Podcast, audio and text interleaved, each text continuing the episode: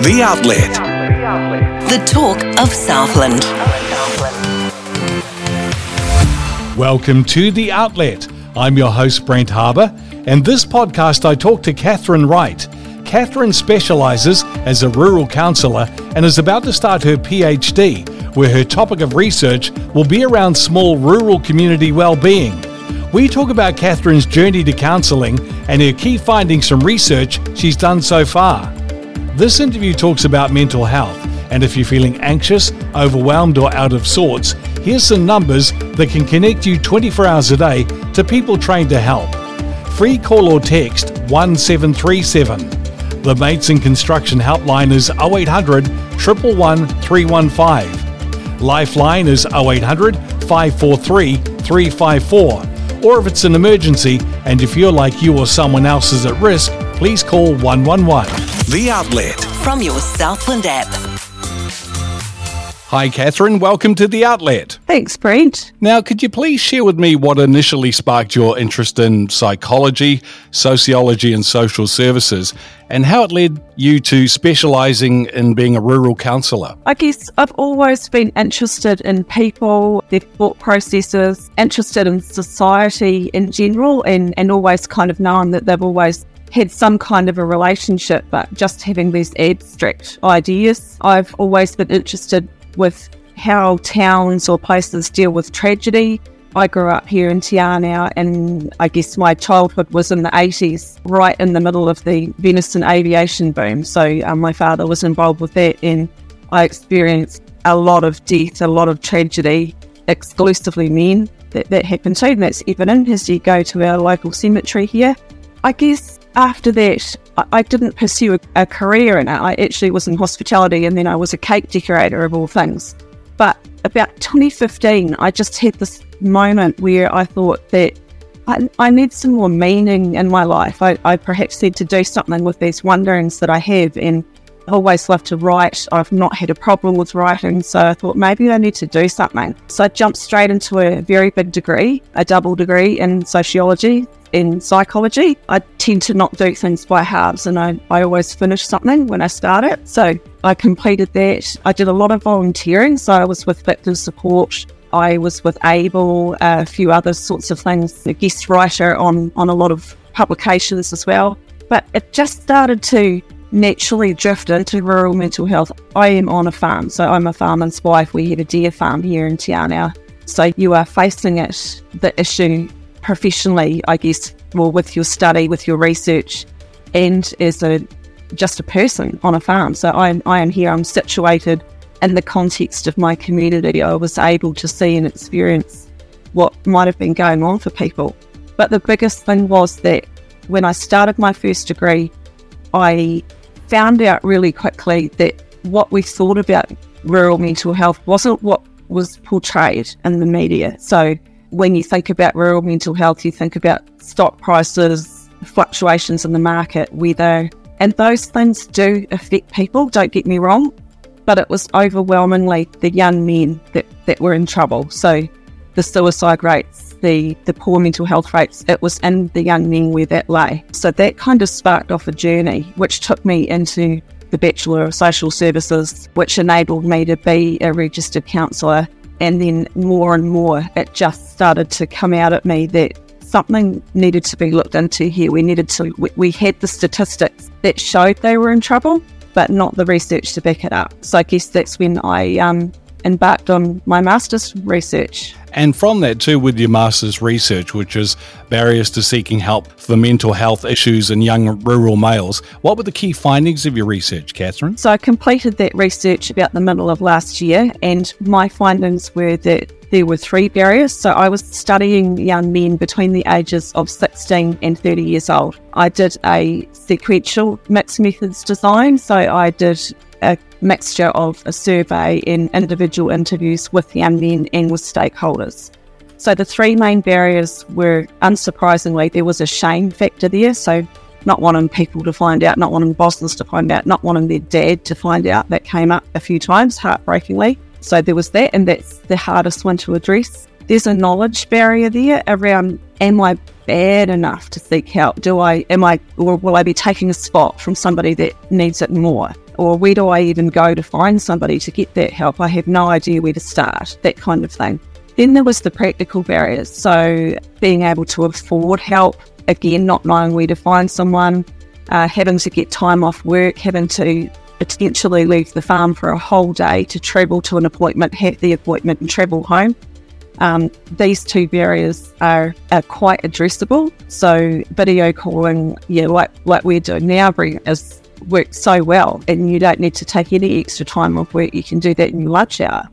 Very accessible and really effective as well. We got used to that in lockdown, so that's been one good thing about the lockdowns is that we've got very used to used to telehealth, and, and pretty much all counsellors, mental health professionals will do that now. So that's been a good thing. Community connection came out as something that was really important. So connecting with groups. So in terms of the population that I studied, connecting through young farmers, dog trials, rugby clubs, things like that. It didn't really seem to matter what they were doing as long as they were being around people, people that they had things in common with. So that was a really important thing that came out. Another very, very salient finding was that it appears that farm managers, stock managers, etc., need to have some kind of training for basic mental health issues to recognise when something might be going wrong, how to help somebody, what to say, what not to say. A lot of heartache, I guess, tends to stem from how these young men are being treated in their jobs. Another one that came out was firearms, our firearms licenses and, and mental health issues. So people not wanting to seek help because they're frightened they'll get their license taken off them. I won't go into detail on that, but I will just say that it is not a black and white decision. It is a case by case basis. And if you are open about what's going on and that you are addressing it, generally the police will work with you on that one. If you're interested to know more on that, please find Glenn Thurston. He's he has a social media presence called Turn the Corner. He's Wanaka based. He's doing some really good work in that space. So the whole, I guess, premise for this research was to find out what these barriers are and to try and break them down. So one of the, the hugest things was that mental health professionals and health professionals it goes a really long way to be relatable. So, to talk in a way that's casual, to understand the farming year, understand farming pressures, and get what it's like to actually be isolated on a farm and, and how that might affect a client or patient that might need to come and see you and, and how difficult that is. So, to, to try and get there. So, all of my findings were condensed into information for every counsellor, GP, and, and psychologist in New Zealand that, that listed these things and talked about how to care for this population. And I, I actually won the 2022 Educational Excellence Award for that research.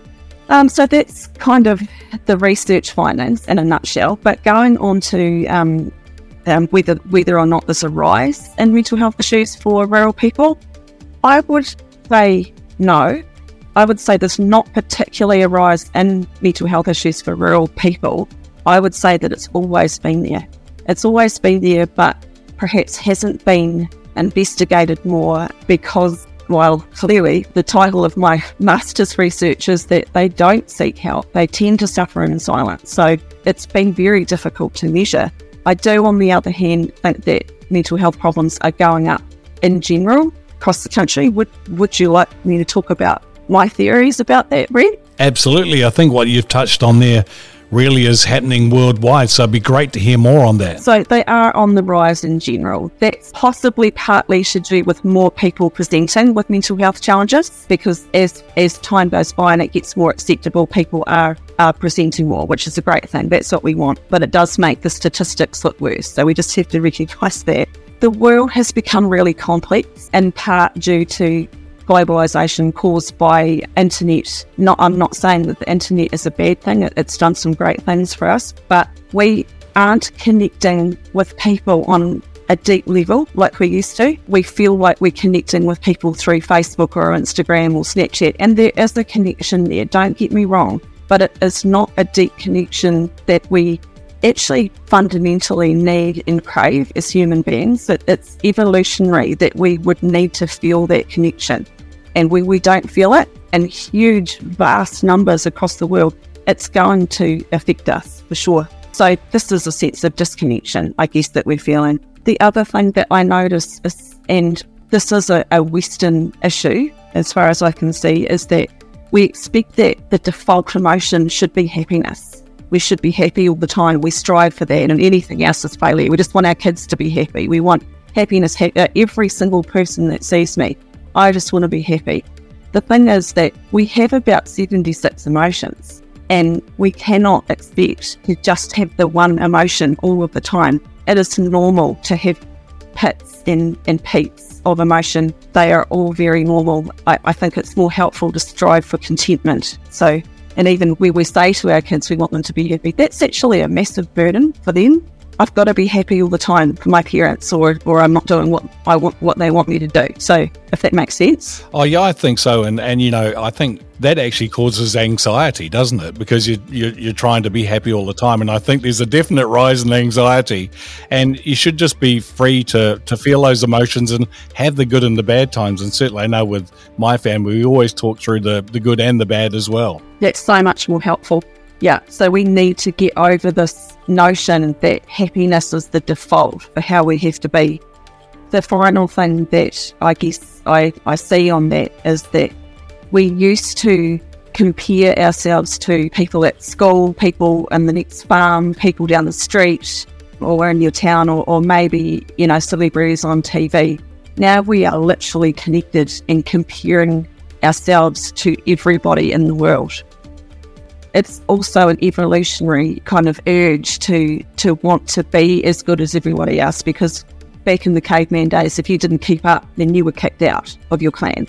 And if you were kicked out of your clan you would die. You needed medicine resources food. You need to share all those things. So it's really important to fit in, but it's increasingly difficult with billions of people that you could potentially compare yourself to. Yeah, I think so. And social media does have a lot to answer for. As you say, it has its good points, but definitely I think it contributes to your health and well-being and your anxiety and your fear and your, your comparisons and you know even the bullying aspect of it all these things used to kind of happen in a schoolyard or at work or whatever, not for everyone to see. Exactly. Yeah. And and now it's always on, it never switches off. It's difficult to live up to that. Having said that, particularly for young people who might have a unique interest or might fit into a minority, it doesn't matter where they live in the world, they can find their people online, which is kind of cool. So definitely not all bad. Now, you're doing your PhD research, which is focusing on rural community well-being and those factors that influence it. So,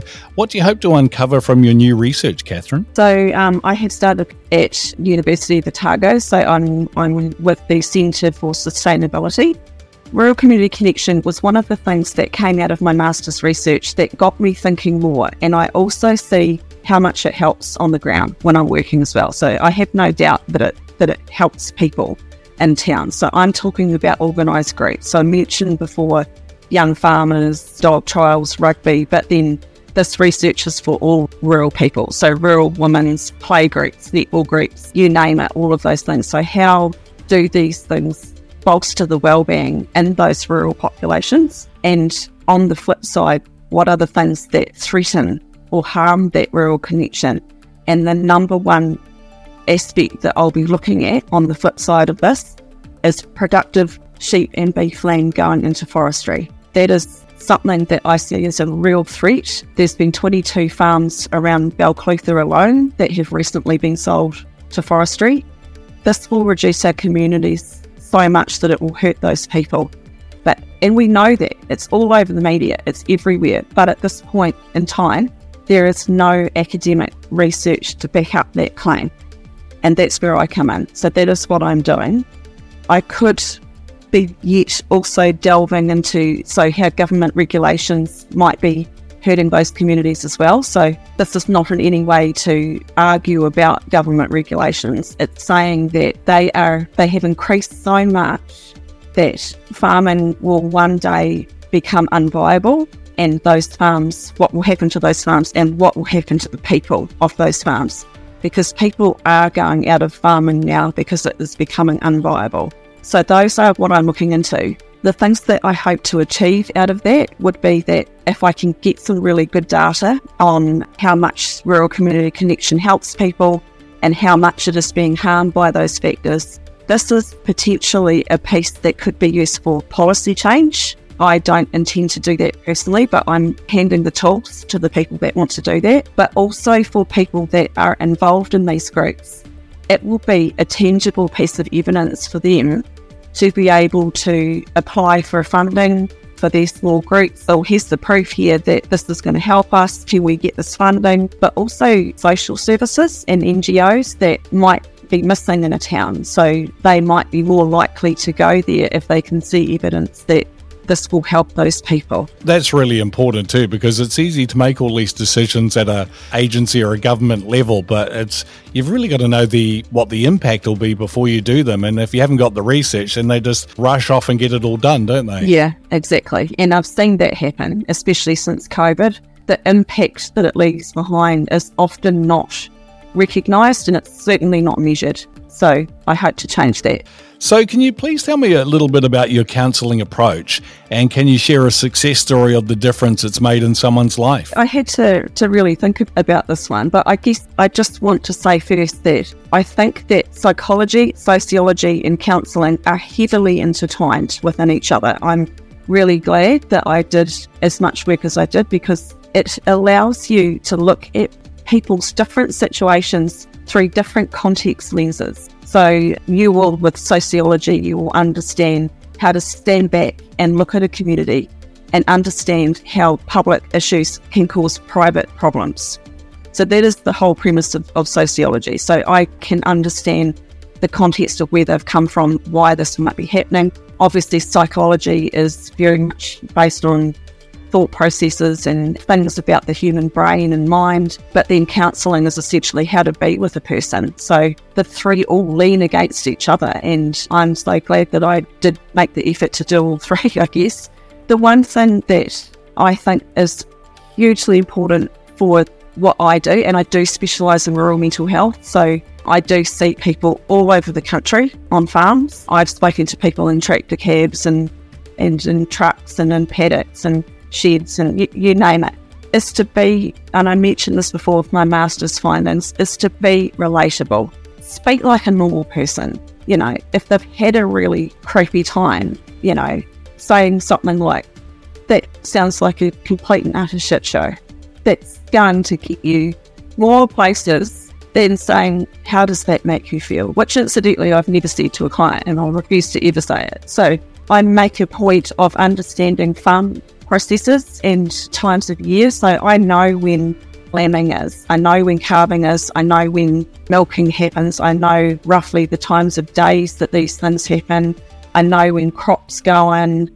I make a point of understanding what has gone on with the weather so that how that might have affected my clients, um, even in different parts of the country, so I can know what's going on for them because it's massive. To just really understand what that might be like for them, it's so important.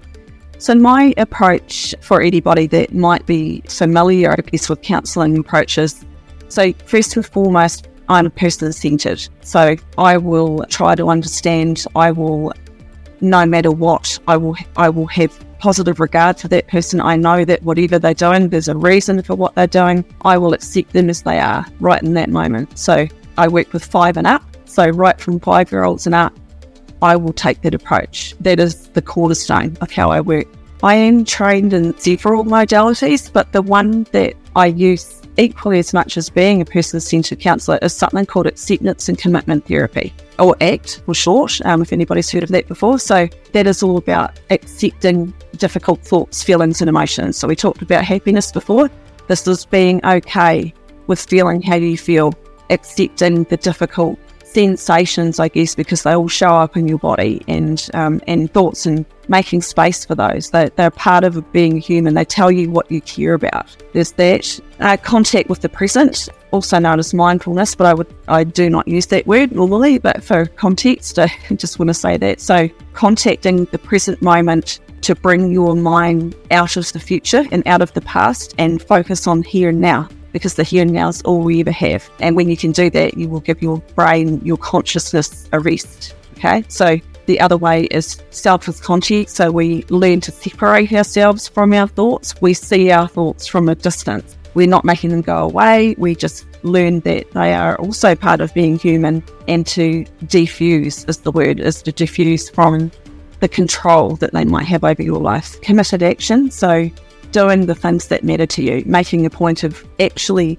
doing what matters to you, even though you might be having a crap day, even though things are really rough, that that's what you will do. And finally, values, which backs on to committed action.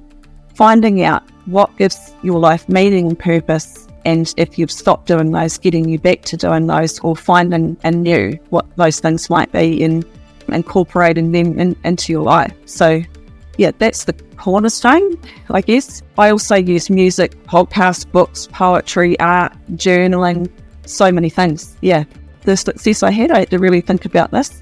The fastest success stories that I've ever ever seen, and this is not a particular case, is when I use something called the rewind technique. So it's a light hypnotherapy technique that is used for trauma and phobias. I won't go into now what that is, but I have seen in one session thoughts and feelings fused around trauma and pain, their pain completely taken away from them. It is the most incredible thing I've ever seen in my profession or in my job that I do anyway. Apart from that, the biggest success is getting someone in the room. So it's taken a lot for somebody to contact me. It's in some cases taken months, months to pick up that phone or to email. And I respect that and I appreciate that that was not easy. So that's a huge success. But this relief after a first session of that feeling of, of release, it's seeing people become unstuck. So people come to see me, they're not broken, they, they are stuck. And I often say that to them, but becoming unstuck and being willing to do something else or to try and think a different way is hugely rewarding. Seeing, or usually what you would hear about, is their families benefiting. So their family, their kids have noticed that dad's different or that, that mum's, you know, more, more engaged with them or, or something like that. Hearing these things is just, you know, that that ripple effect has made such a difference. But finally, seeing people living their life to what gives them purpose and meaning in their life, where before they might not have been doing that. And that is just the best feeling to know that they are doing that because of things that we talked about. It's huge. I mean, that is so rewarding for you. That all that hard work is um, is making a difference in people's lives, isn't it? It's so rewarding. I may feel like falling asleep when I get home. Um, sometimes it's so rewarding, and it, quite different to my research, but also not. Very, it's intertwined, but also separate, if that makes sense. I love what I do. So, congratulations on receiving the NZI Rural Women New Zealand Business Award in the Health and Wellbeing category. Can you tell me a bit more about the work that earned you that recognition? So, um, I am a Rural Women's member. When I applied for it, I saw it and I wasn't really sure about the significance of it. I thought, oh, you might get you know, your name in the newsletter or something. But my motivation was always that the more attention that I can draw to the cause of rural mental health, the more I can get people talking about it, or I can use my findings to publicise what is going on, what and what can we do to help this, the better. Then when I, I kind of realised the significance, I was like, wow, that's amazing. I found out about a week before it got announced. But then you see the other award winners and you just think, oh, wow, these ladies are all like at the top of their game. And I'm part of that. Like, I think that is so cool. So I'm absolutely stoked. Yeah, I'm, I'm really happy with that. If people are struggling and they don't know where to start, how do they get in touch with you, Kathryn? So, personally, I always have pretty low availability. So I think I've got about a two month wait at the moment, which is not ideal. But yeah, you can't make more hours in the day, unfortunately. But having said that, anybody that contacts me, I would tell them how to get help. So I do have a website, which is is just kathrynwright.co.nz. All of my details are on there. Please just ask. Having said that, a GP is always a really good place to start because a GP will know what is available in your area. So every area has a specific set of, I guess, professionals and services that they offer or don't offer. Also, through a briefing through GPs, you can uh, ask for something called brief intervention counselling. So That is five funded sessions, and you will be allocated to a counsellor. You can pick whether it's in person or online, and, and there's obviously benefits to both of that, and you will know what, what's right for you. If you want to search a counsellor yourself, so my professional body is the New Zealand Association of Counsellors. They have a website which is nzac.org.nz. And on that website, they have a search function. You can narrow down gender, location, ethnicity, age. You can find exactly what it is that you're looking for. And by going through a professional body, you can be sure that they will have appropriate qualifications and, and ethics because unfortunately, counsellor is not a protected term. But for safety, for ethics, and everything like that, it's really important that you do find someone who knows what they're doing. There's a website called justathought.co.nz, which has fantastic courses and they're free. And you can put yourself through these courses. There's anxiety, depression, health anxiety, social anxiety, panic disorder, and OCD by memory. So they are all on there and they're free and evidence based. But whatever you end up doing, if you reach out for help, it is more than likely that you are going to think to yourself afterwards, what took me so long. Well, Kathryn, thank you so much for having a chat today. I really appreciate all the work that you're doing and the help you're giving to the community. And I'm sure we'll have a chat again once you've finished your PhD. Yeah, that would be my pleasure, Brett. And just a reminder of those numbers again free call or text 1737 the Mates and Construction helpline is 0800 111315. Lifeline is 0800 543 354. Or if it's an emergency and you feel like you or someone else is at risk, please call 111. Download the Southland app from the App Store or Google Play. Thanks for listening to The Outlet. The Outlet is produced and published by the Southland app and supported with funding from the New Zealand Public Interest Journalism Fund. The outlet is available on the outlet button of your Southland app and wherever you get your podcasts.